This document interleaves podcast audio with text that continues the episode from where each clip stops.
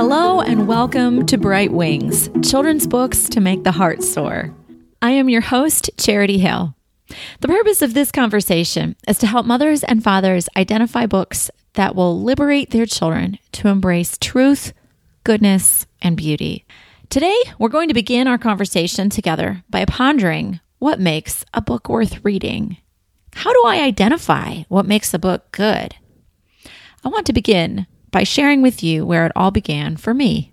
So, this podcast was born in me by the two most important women in my life my mother in law and my mother.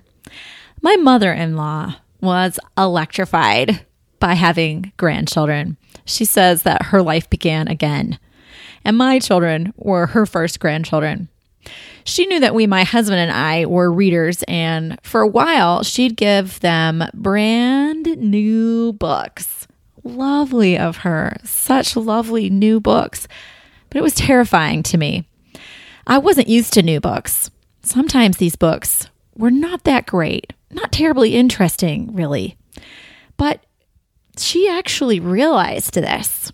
She sat down on a couch and was reading a book that she'd given to our children, following a book that she was reading that I'd scored from some garage sale or library sale. And she noticed that there was a difference between the two books, the new book and the seemingly random book I'd found. And she said, How do you pick such great books? I can't find any great books at the bookstore. I said, Well, you know it when you see it. Then I began to think, How do I? How do I see it? And I began to remember the kind of books that I read growing up because they were the kind of books that I was giving my children. I realized I know a good book when I see it because really, I'm just picking books like my mom did. She is really the legend. And the books she found for us on no budget when we were little are still epic. My siblings and I, we still quote them and call dibs on them now that my mom's downsizing. My mother is a meditative person, a contemplative woman. She's not sentimental, but she is alive to wonder, to memory, to detail, to history. She has a symbolic and poetic mind. Because of my mother, I understand that there are three questions which books worth reading help to answer. And I know that there are at least two practical qualifications that make a book worth reading. As part of being a good mother or father or grandparent, I want to dig into this a little bit. Let's think about our immediate and long term goals for our children. Because books worth reading propose a vision, and we want to think about what is our long term and um, well our immediate and our long-term desires for our children. Because we want to choose books that propose this same vision. As i see it goal of parenting is to form and guide my son or daughter into a person who can deeply engage in the web of relationships into which they were born it seems to me that when we're born, we're inserted all at once into these relationships. These relationships with mother, father, siblings, grandparents, extended family, friends, community, and God. Our first act is gift. Our first act is an act of reception. One of the goals of my mothering is that my child will consciously attach themselves in a in a growing and conscious way to these relationships they'll recognize and attach themselves to what is good and true and beautiful. That is my desire for them as growing children, that they would get stuck into this. My hope for them as adults is that they will make a definitive choice in service to the good, the true, and the beautiful, and that they would donate themselves to this web of relationships. T.S. Eliot says, In my end is my beginning. Helping my child to become well read is one of the most important ways I can mother him towards his destiny. The little dude's got a t shirt. It says, Destined for Great Things. So the question of destiny is an important one. The three questions which books worth reading help to answer are three questions that arise and are answered in every human heart Who am I? Where am I from? And where am I going? These are themes from our earliest read alouds to our final read alouds. So, when your child is 12 to 18 months old and you sit down to read with them, the question, Who am I? means that you begin with what is first for the child mama, daddy, siblings, fingers, toes, parts of the body. So, in answering the question, Who am I? we preference the natural. My body is myself. My body and consciousness are originated and received. My personhood is defined by the nest of relations with God, parents, siblings, extended family, culture, history. I did not invent myself. I'm merely a sub creator. I don't kickstart myself, as cool as that sounds. I awaken to self awareness in my mother's smile. She smiles at me, and I discover that I am someone. I am a me. The child's wonder at their own identity arises immediately, and we ponder it together by beginning with what is first for the child her given and gifted relationships. I would say that is the Eden that should be present in most children's books and that you find present in most children's books. But on the other side of Eden, we have the drama of identity. Drama arises when we have a problem. Drama arises when the character has not been able to adequately receive themselves as a gift for some reason. The question, who am I, becomes dramatic in stories as young as The Fire Cat or The Hundred Dresses. then for older children, A Little Princess or Anne of Green Gables. Betsy, Tacy, and Tib ponder the question of who am I? Summer of the Monkeys, My Side of the Mountain, Trumpet of the Swan, the Great Brain series, even, and Jayber Crow. The next question that drives great literature is where am I from? I am a self that arises at a particular time and in a special place. What is that time and place? Is it my home, a farm, a village, a suburb, a city? What is closest at hand? Know it more deeply. So, we read about local animals in my family, like squirrels and birds and frogs and cats and dogs before we read about lions and elephants. That's because we don't live on the African Serengeti, right? And we put off dinosaurs and fairy tales until about the age four. So I have a noted preference for land, for yard, for forest, garden, and rural books because we are too forgetful, I think, of our dependence on on land and on the earth. So I prefer farm animals to zoo animals when I first begin reading to my children. Because even if your child has never held a chick, you can go out to the refrigerator and hold an egg. You might not have cows in your backyard or anywhere close to you, but you can still show them milk and butter and yogurt and cheese. So when my children know firmly what is real and that animals in a book are real in the world, and they have some contact with that, they have some grasp of that, then we move on to zoo creatures. And it doesn't take long, age two maybe. But this is what I mean about getting to know the place that you're from. Of course, there's a larger existential question, existential question of where am I from, right? And as you get older, your children will read books that are that go into this with greater depth. History, tradition, and culture. What are some of the forces that have shaped who I am? How are others like me? What have other times and places been like? Are they anything similar to what I'm like, to what I desire? How are other specific places and cultures of today different from where I am growing up right now? So, the question, where am I from, is of course a question of setting, horrible word, but it's more than that. The place where we're from becomes internal to us, becomes inside us. I think with globalization and suburbanization, so many of our children are growing up like Rudyard Kipling's cat that walked by himself, where all places are alike to us. And so the question, where am I from, is a question really of our identity. The question, where am I from, is interesting because setting shapes character. And the next great question asked by books that are worth reading is, where am I going? This means books with plot. This means books where there is a problem. Sammy the Seal is unsatisfied with the zoo and goes out into the wide city where he attends school learning to read and write. Cinderella longs for the grand ball but is held back by her wicked and jealous stepmother. Laura leaves the big woods to live out on the prairie. Stuart goes in search of his friend, the bird. Chrysanthemum is confident in her lovability until she goes to school with a classroom full of kids with one syllable names. Stories with plot are stories where the character is going somewhere, even if the journey is within.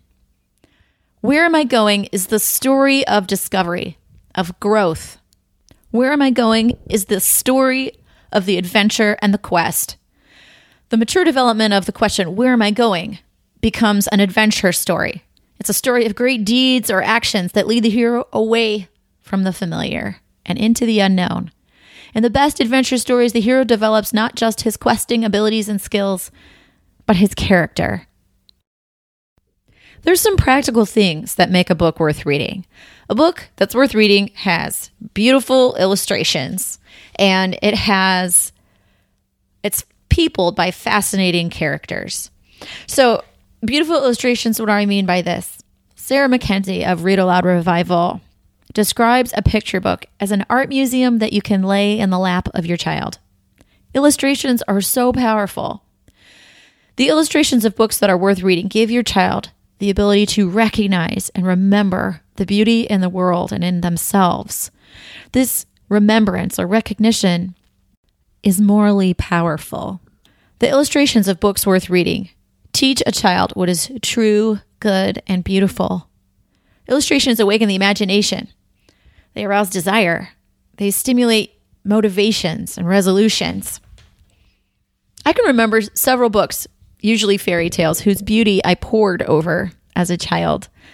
There was a version of Sleeping Beauty, a wonder book published in 1956. It was so dazzling, full of rich colors. Sleeping Beauty had lovely dark hair, and this was so different from the, forgive me, ubiquitous blonde beauty from Disney's commercial imagination. This sumptuous brunette allowed me my own idea. The commercial imagination didn't own my imagination because of this lovely book. These illustrations allowed me my own mind, developed in distinction from the mainstream imagination. I could imagine that I was beautiful and I didn't have to look like Disney's Cinderella. Books that are worth reading have illustrations that help us to confirm yes, the world is good. The world is beautiful. Oh, yes, a tree is nice. Look at that. They help us notice the delicacy of a flower or the viciousness in the pinchers of a stag beetle or the hilarity of the arms of the Tyrannosaurus rex. The illustrations of books worth reading calls our attention to wonder. They reawaken wonder in us and they are peopled by fascinating characters. The Brave Young Knight, or Loki, or Fancy Nancy before she became popular. The best books have characters that are unique, characters that are not caricatures. We want to know does the character represent a knowable type, such as the evil stepmother, or the neglectful father, or the bossy older sister? Does the character change from better to worse, or from worse to better? Do they grow? A child can grow in experience and in wisdom by participating in the life of the character. Books worth reading help a child to evaluate the world. Books worth reading help a child to evaluate themselves. And books worth reading help a child to evaluate other books. Now, I have to say, I've noticed something. I just talked about making evaluations and even judgments. And I'm just wondering, am I being snobby? Am I being judgmental? Let me ask you Did you ever insist on breastfeeding? Did you ever insist on a home birth or an epidural? Have you ever switched pediatricians?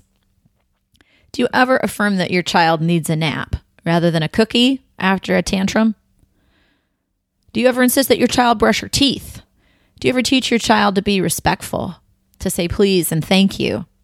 I think we just have to admit to ourselves that all the time we're judging that one thing's better than something else. And there is a standard behind that judgment. There's a measuring stick that we use to make these decisions all the time.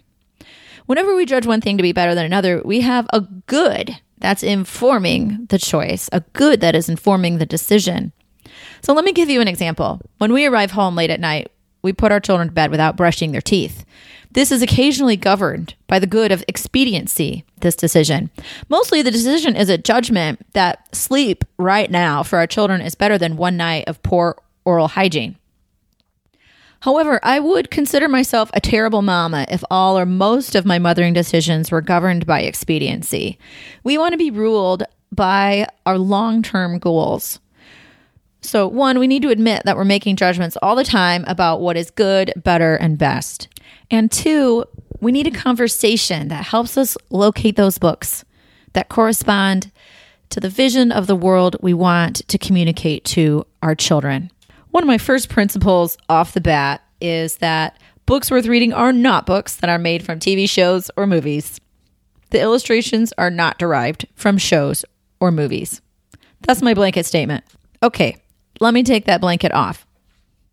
My twins have a library at preschool where they're allowed to well, let me let me stop and say I love love that they have a library at their preschool. That's amazing.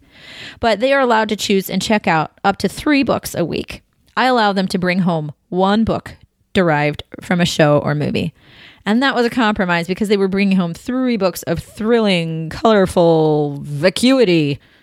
Sometimes we got to let ourselves do this, let our children do this, right? Because they need to learn the difference themselves between what really satisfies and what is just simply really thrilling vacuity. I mean, my husband likes to buy Cheetos occasionally, and I hate that. It kind of makes me mad. But my children love Cheetos. And it's good for me to try to be less of a control freak and let my husband feed them a few Cheetos now and then. Just so it's really important for me to let go once in a while and have let them check out the literature equivalent of junk food from the library. I remember when our oldest was three and had the flu for the first time. We knew she was really sick because she wouldn't any longer eat daddy's chocolate chip cookies or have a side of salt and vinegar chips. She was so sick, she wasn't eating anything. Sometimes we have to feed our children whatever they'll eat just to keep them alive. We all know what that's like. But if our children only want to read books that are based on TV and movies, we need to we need to rethink things, I think. We need to consider saturation, right? What is our home culture proposing? Is that all we do to relax? Do we just sit in front of the TV as our, as parents to chill? Maybe we all could stand to have a bit of a media fast um, and just learn how to be quiet, learn what to do in the stillness, learn how to sleep again. And after this bit of fasting, then we'll be a bit hungrier. Our child will be a bit hungrier. And then feed them something really real or really fantastical. You know, bring out a book about with some amazing nonfiction, like something on the coywolf or black holes, or some fantastical but marginal fairy tale like Tom Thumb or the 12 Dancing Princesses. Something novel, something new, something that sparks their interest. So in our family, we say no to books from TVs or movies. Plus, there's this thing in me. I just feel like get your filthy marketing hands off my kid. You just want to make money off their interest. So in our family, shows stay shows and they don't become books. I'll be totally upfront with you that I am biased towards old books. I think there's a kind of depth to the vocabulary that's often used in older children's books that is lost now. We don't ask our children to learn as many words. That's for one practical reason. But I also think there's a kind of children's classics, books that are significant to us because they help our children to know where their I, their self, has come from. And some of these, um, for children of European and Christian descent, it includes Mother Goose and fairy tales, Bible stories, Aesop's fables. These classics help children to establish some of the basic patterns and forms that almost all our children's literature takes up. For example, Mother Goose teaches children that the world is knowable and delectable, that words are delightful, and unity in rhymes is pleasing. A child learns that analogies help me know things better. However, I'm always on the hunt for new and recently published books that are worth reading. And I will hold up some of these books in future podcasts like trophies. So, what do I have planned for this podcast? I'll be interviewing friends and friends of friends on what they are reading their children and why. And we'll talk about how these books fulfill this criteria that we're talking about of that they're books worth reading. I'll be at least initially, at least initially, I'll be organizing the podcasts in age order. So I'll be beginning with I'll be beginning with board books and we'll be talking about the body and family relationships. We'll be delighted with rhymes. We'll meditate on the discoveries of the gifts in our own backyards. Sometimes I'll organize a podcast around a theme, such as Best Books for Boys, Interested in Medieval Times. We'll be talking Vikings, knights, castles, weapons, virtue. I'd love to do a podcast after I've covered some territory and age order on traditional fairy tales, and another one on fantastic retellings of fairy tales. For example, there's a Peruvian version of The Princess and the Pea that you should go out right now and find. If you keep listening to this podcast, as I hope you do, I expect it's because you can handle strong opinions. Hopefully, you'll find my opinions backed up with reasons from the books themselves and measured against the reasonable standards that I mentioned. First, is the book in accord with the ultimate goal of my mothering? How does this book shape my child's desire for the good? Does this book ask, Who am I? Where am I from? Where am I going? Is the book beautiful? Do its characters have any character? I hope this is a conversation that engages you, a conversation that helps you to think through the books you feed your children, and a conversation that changes me too.